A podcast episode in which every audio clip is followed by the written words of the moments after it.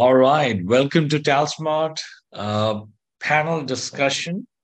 Uh, we have with ourselves Andrew. Let me see, Andrew. My screen's not moving. There you go. So the agenda for today's panel is first we'll go with the panel introduction, then questions for the panel, Q&A, and the next steps. We have with us Andrew Codding, who's the Sales Enablement Manager for e.Republic. Give me a second, Andrew. Just let me stop sharing and then you can give your introduction. Over to sure. you, please. Yeah, absolutely. Thanks for the opportunity to share on this call a little bit about my experience and to help other sales reps and companies that are looking for some different solutions and things that they can leverage to find more success. Um, my name is Andrew Codding. I'm the sales enablement manager for e.Republic. I've worked in the SaaS solutions industry primarily in a sales capacity for the last 13 years or so. Um, started out like everybody else, kind of working my way up through the sales chain. And right now, I'm again the sales enablement manager here at e.Republic. Oh, that's really, really interesting. So let's start with the panel, Andrew. Uh, so the topic is winning corporate sales strategies for 2022. And let me discuss what the problem uh, we'll be discussing. Number one, very important, adjusting to an uncertain post COVID world. It changed the world for all of us, especially for salespeople. You know, we used to be very, very, uh, very active on the ground, and suddenly we were put behind the computer screen. Number two, trying to build trust virtually. When I'm meeting you in person, I'm carrying my persona along with, and it's easier to build that trust when I'm shaking hands with you. We are talking over coffee, lunch, or uh, beer or whatever. But it became very tough. And number three, getting in front of decision makers. People are, again, because nobody was coming to the office, and still they are not. They're working from home. So these are some of the challenges which we're facing and the, these are the questions which I'll be discussing with you. The first question for you is what sales and marketing tips drive growth in 2022? Or I'll say, what sales and marketing tips drove growth in 2022 and any tips for 2023? Yeah, absolutely. Yeah, this is a great question. So we've seen a lot of companies struggle with, you know, like you said, not being able to meet in person, uh, boots on the ground, that sort of thing. So there's a number of strategies that we've leveraged here that we found to be really successful, as you said, for this post-COVID world, where a lot of the things and engagements that we're having are in the digital space. With that said, um, there's really a, a, few things that we've done to, to be more effective um, with this new environment that we're working in. Uh, the first, you know, the first thing is really cleaning up the data that you have. I think this is a really important component for success. Uh, for example, you got to have accurate contact information organizational data. This is a really key component for my sales and marketing team's success. Um, some of the processes that we've carried out to accomplish some of this are, you know, eliminating duplicate data, having complete contact information for current clients and prospects. Uh, phone numbers really aren't enough anymore. You always want to make sure that you have correct email addresses, um, know where they're located, know what time zone they're in to know the best time to reach out to these people. And I think another part of it too is just overall enhancing the communication strategy using automation uh, just to increase the amount of touch points that you're having. Um, this is this is really key, especially um, with a lot of these engagements happening in the digital space, as I mentioned. It can even be just things as simple as creating a rough outline of all the different services you offer and what you can bring to the table that's unique. Um, build your messaging around that. Build it into some campaigns that you can trickle out throughout the year. Uh, you never want to wait uh, until there is a renewal or a problem to contact any of your clients. Uh, a lot of times I see individual contributors they'll be making a ton of phone calls, like a ton of cold calls, or sending a ton of emails without having a formal strategy in place. Um, I think really making sure that you have that organized data, um, centralized content, and a really developed marketing strategy. This allows the sales reps to be a lot more effective uh, and thoughtful in their outreach. That's really going to drive the growth that you want. Um, and I really can't stress the automation piece enough. This just allows you to be more proactive in those touch points with prospects and clients uh, without asking your sales and marketing team to spend all their time calling and emailing. Um, having ready to go email campaigns with updates to your product, uh, updates to your company. This is going to provide value to clients without them outwardly asking for things from you. Um, it just helps you stay on their radar. You can create, you know, future at bats to show, you know, value before they're ever asking for a meeting. And the automation piece, it doesn't really mean uh, huge changes. It could just mean having some email templates. Uh, it doesn't even have to just be uh, messaging. Like we've automated our quoting and proposal processes. Um, I've just found that these can be really labor intensive tasks that require a lot of number crunching and these are things that you can avoid in the post-COVID world. So that, that's my answer that's, to the first question. Oh no, that's really interesting. So tell me a little bit more about the automations, what you have put in place, and also, Andrew, what about cold calling? Is it dead? People are responding to it. What has been your experience with your team? Yeah, so let me first answer the question about cold calling. So I found there's a few a few issues with doing this. I, you know, obviously, it's a strategy that historically it's worked. You know, there are occasions where people will be doing cold calls and they'll get somebody to answer, but the only the only problem that we've really seen with cold calling is we can't get any data on how effective they are. It really just seems to be anecdotal.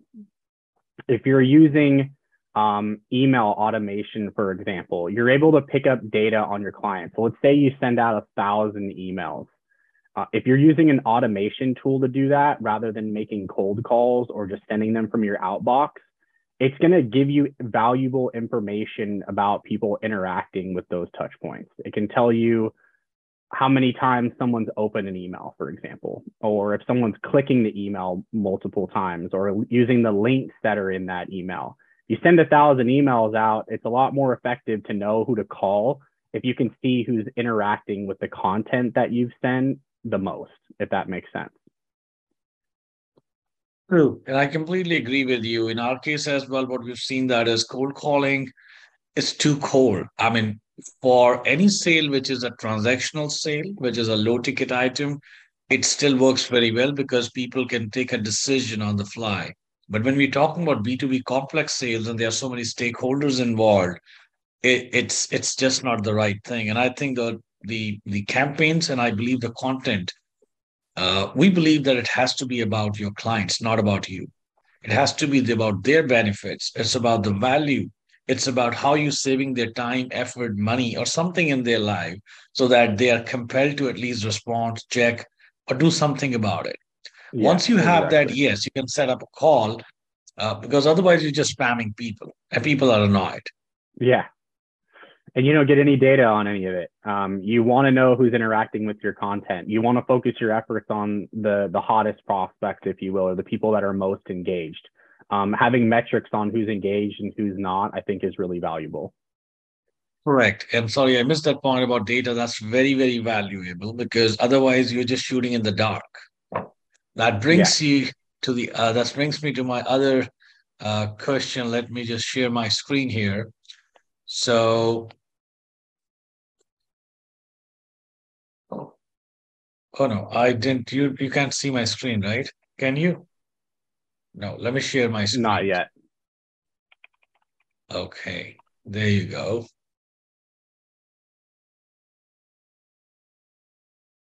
Can see it now. Yep. So that brings me uh, to my second question. What sales training solutions you found to be most effective? Yeah, so there's a few things um, that we've used to, to be effective. I, I really think that there's two types of training methodologies. There's what I call random acts of coaching, and then there's high impact coaching. I think at the end of the day, you want to have a type of coaching that motivates the team and shows up in a dashboard, for example. Um, everybody is different. You can't coach, you know, one sales rep the same that you coach another. you need to find out what motivates them and you need to find out where they need to be coached to come up with a strategy uh, to help them succeed. We can't necessarily give the same training course or uh, platform for every single sales rep. They all have different areas that they need to work on. I think first it's really important to identify what that is and what that looks like so that you can come up with a personalized training plan, if you will, for each sales rep. um, I also think that the the coaching plan needs to fit with the reps' uh, expectations and what the results that they are expected to have should be. Um, and just make sure that there's accountability. I also think that again, you know, using data is really important to find uh, low hanging fruit. Uh, and also be able to track your own coaching impact. Is it working? Do I need to change what I'm doing? Um, and I think training for the long term and making that investment uh, is very important. Um, you need to train your reps just beyond selling. Um, you need to be able to embrace failure sometimes. Um, but most important, you have to train each of your sales reps equally. There's a few things that I've done um, in regards to this. So one of them can be as basic as even training them on the tools that we have in place. Like if you bought Zoom info, make sure that they know how to use that. Don't just buy it and give it to them and expect them to know how to use it. It's like buying a car for someone that doesn't know how to drive and you just give them the keys and you expect them to know how to drive the car. It doesn't work that way. Um, make sure that if you're going to purchase a tool like that, that you have an effective training strategy to go around it. A lot of times when you pay for a tool like ZoomInfo, they'll do the training for you. They have people on their end that are experts where you can you can almost just set up a time with your contacts over at you know whatever solution that you purchase they'll typically have people on their end that you can leverage to train your team on on how to use the product and then you just want to iterate uh, from there. You know for our email campaigns going back to kind of the last question you know we use hubspot. Make sure that they know how to use hubspot. Make sure they know how to export contacts from salesforce for example if you're using salesforce for your crm or uh, microsoft dynamics or whatever it is make sure that they know how to get the uh, contacts they need, make sure they know how to set up those email campaigns. Um, and again, a lot of times you can you can lean on the company that you're paying for those products to help kick off training and a, and a strategy for your sales reps. A lot of times they'll already have a lot of content and videos that you can use for your team uh, to help them with those things. Does that uh, make sense? Does that answer part of your question? Oh, absolutely. Hang on. That's amazing. So, uh, when you talk about uh, personalized training, that's amazing. Uh, regular coaching, I completely agree with you. So, how do you evaluate your sales team, every individual salesperson, about what their strength areas are and what are the opportunity areas? Do you use any kind of assessments and more specifically, any assessments pertaining to IT and software sales? Sales?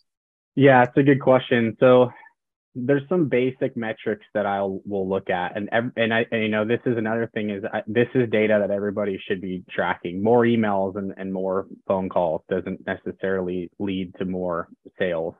Um, look at the content that they're sending. Um, listen in to some of their calls to see what they're saying, how they're positioning the product um, those are the types of things that I'll do on a regular basis to just find out like what do they know about the product? How are they describing it to a client? What do their emails look like? Are they too long? Are they too short? Is the content relevant?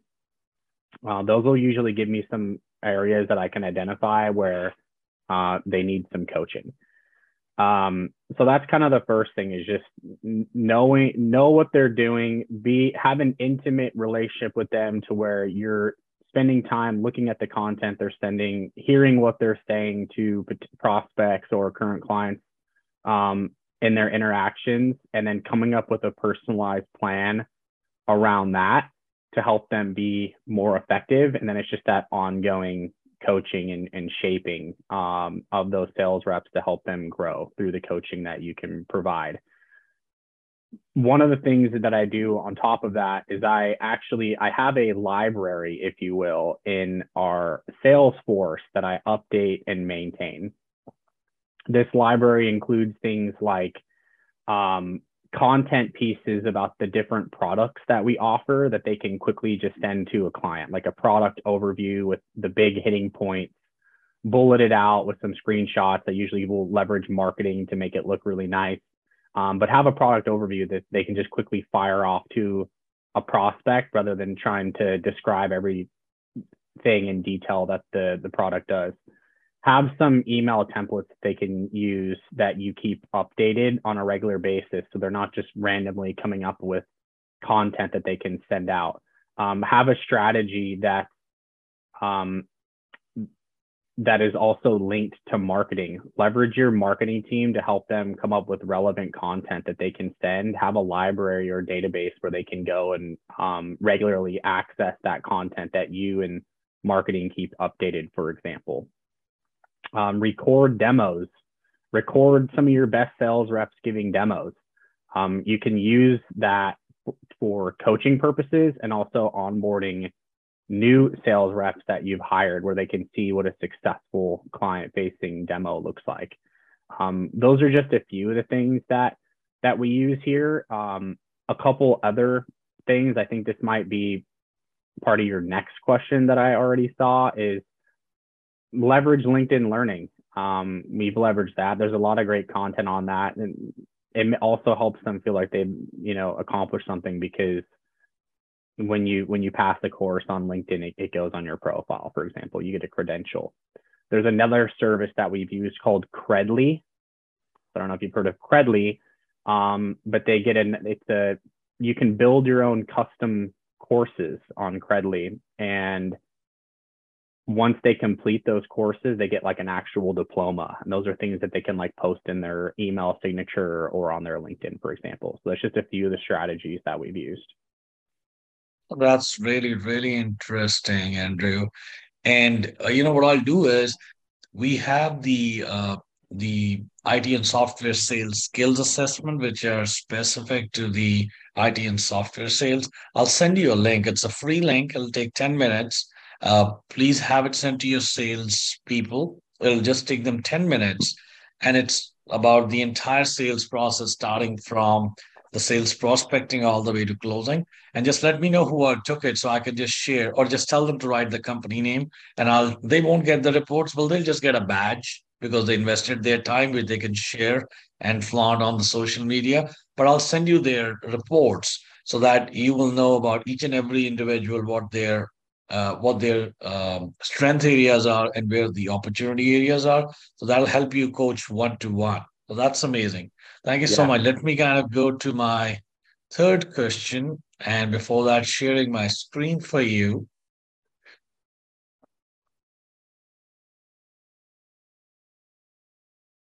So again, yes, you you you uh, answered a little bit, but I'll just reiterate. How do you train sales rep to be effective? Because just the training itself is not going to do that good.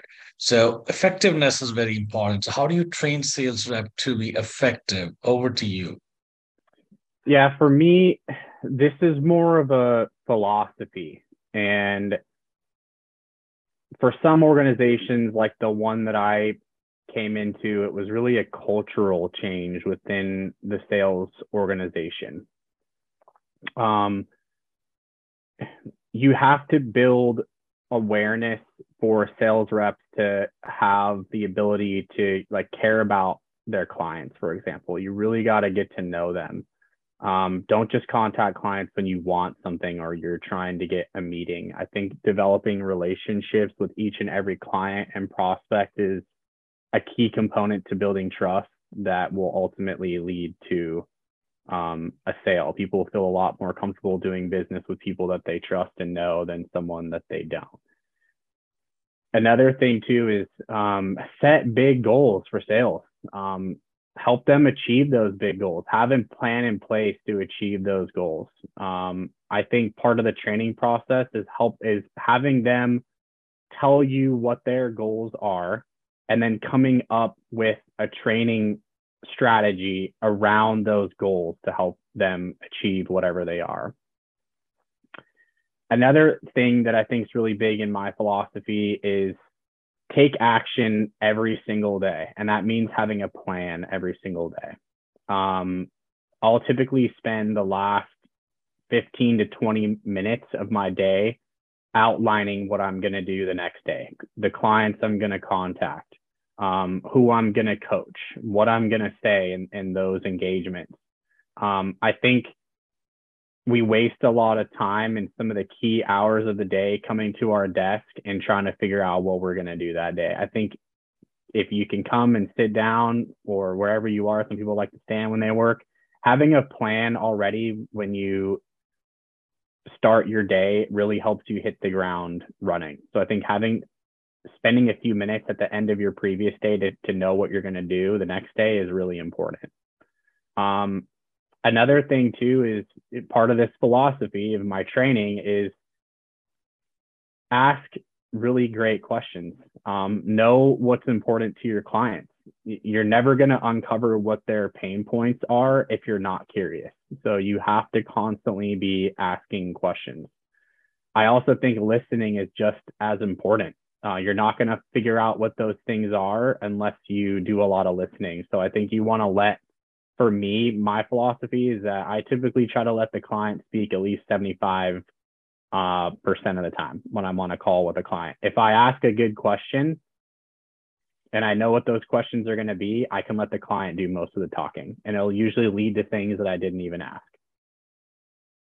So that's really my well, philosophy really, around training. Yeah, no, I like it. I love it. And I, I like this tray, take action every single day. That's very, very impactful, Andrew. So in, in our case, what we do is uh, what we figured out that the traditional way of training on a PowerPoint and overloading them with a lot of text is not going to cut it. So I've been training for the last 20 years, and my thought process for the training is more practical oriented training. I don't need any theory. For theory, they can go to internet, read books. So with TalSmart, what we did, we converted the entire sales training into a movie-based sales training. And it becomes very, very interesting. And this movie based sales training is based on a case study which is specifically for IT and software sales. It's about the sales rep called Sam, and he's trying to win this million dollar deal selling the, the software, the services, the platform. And it goes through uh, with the entire mapping of the org structure, the emails which have been exchanged. We give give it to them in the uh, before the training so that they know what the case study is.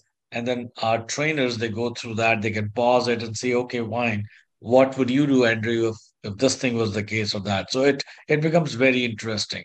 No, thank you so much. I liked all your points about, you know, taking action every day. Data and metrics is very, very important. And then personalized coaching, it has to be very regular. Otherwise, number one, it becomes very monotonous. Number two, you don't know whether we're heading in the right direction, who's doing good, who's bad, who's ugly. And we believe every individual can be successful in sales regardless of the personality. It has to be at the right place in the sales stage because basic personality can be changed, but the behaviors can be altered. So, and your point about listening is very, very important. If you are the only one talking in the conversation, that means you're not grasping anything what the other individual is telling you about. So amazing. Thank you so much. That brings us to the end of this panel, Andrew. Just wanted to have your feedback as to uh, how did you like the panel? Is it good, bad, ugly? Anything which we need to change? No, I thought it's great. Uh, it's short and sweet. It gets to the point. Um, high level questions that allowed me to kind of expand off of that, which was nice. Kind of just let me turn loose on some of those questions, which was great. Um, I like the format. Um, I like the timing, so I, I appreciate it. And uh, um, there's there's not a whole lot I, I would change about it. I, I, enjoyed the conversation. All right, thank you so very much, and I'll send you the link, Andrew. Have a look at it for the uh, that's a free uh, evaluation kind of assessment. I think you and your sales rep will love it. But anyways, thank you so much. Take care. I'll Thanks. just stop the recording first, and then we'll say goodbyes. All right.